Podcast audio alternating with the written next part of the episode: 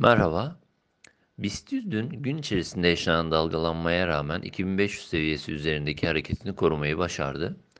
Kapanış 2526 seviyesinde gerçekleşti. BIST'te 2500 seviyesi üzerinde tutunma çabası belirgin durumda.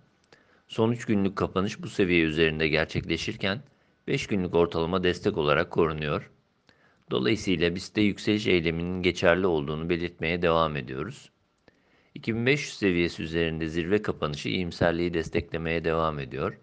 Endekste saatlik periyot için 2490-2470 bandı yakın destek, 2425 seviyesi altı ise zayıflama bölgesi olarak düşünülebilir. Bu bandın üzerindeki hareketin korunması yukarı yönlü beklentinin korunduğuna işaret olarak değerlendirilmeli.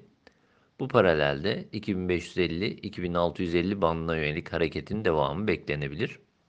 Endekste saatlik, günlük ve haftalık periyotta ortalamalardaki yukarı eğilim geçerli durumda ve olumlu teknik görünümü destekliyor.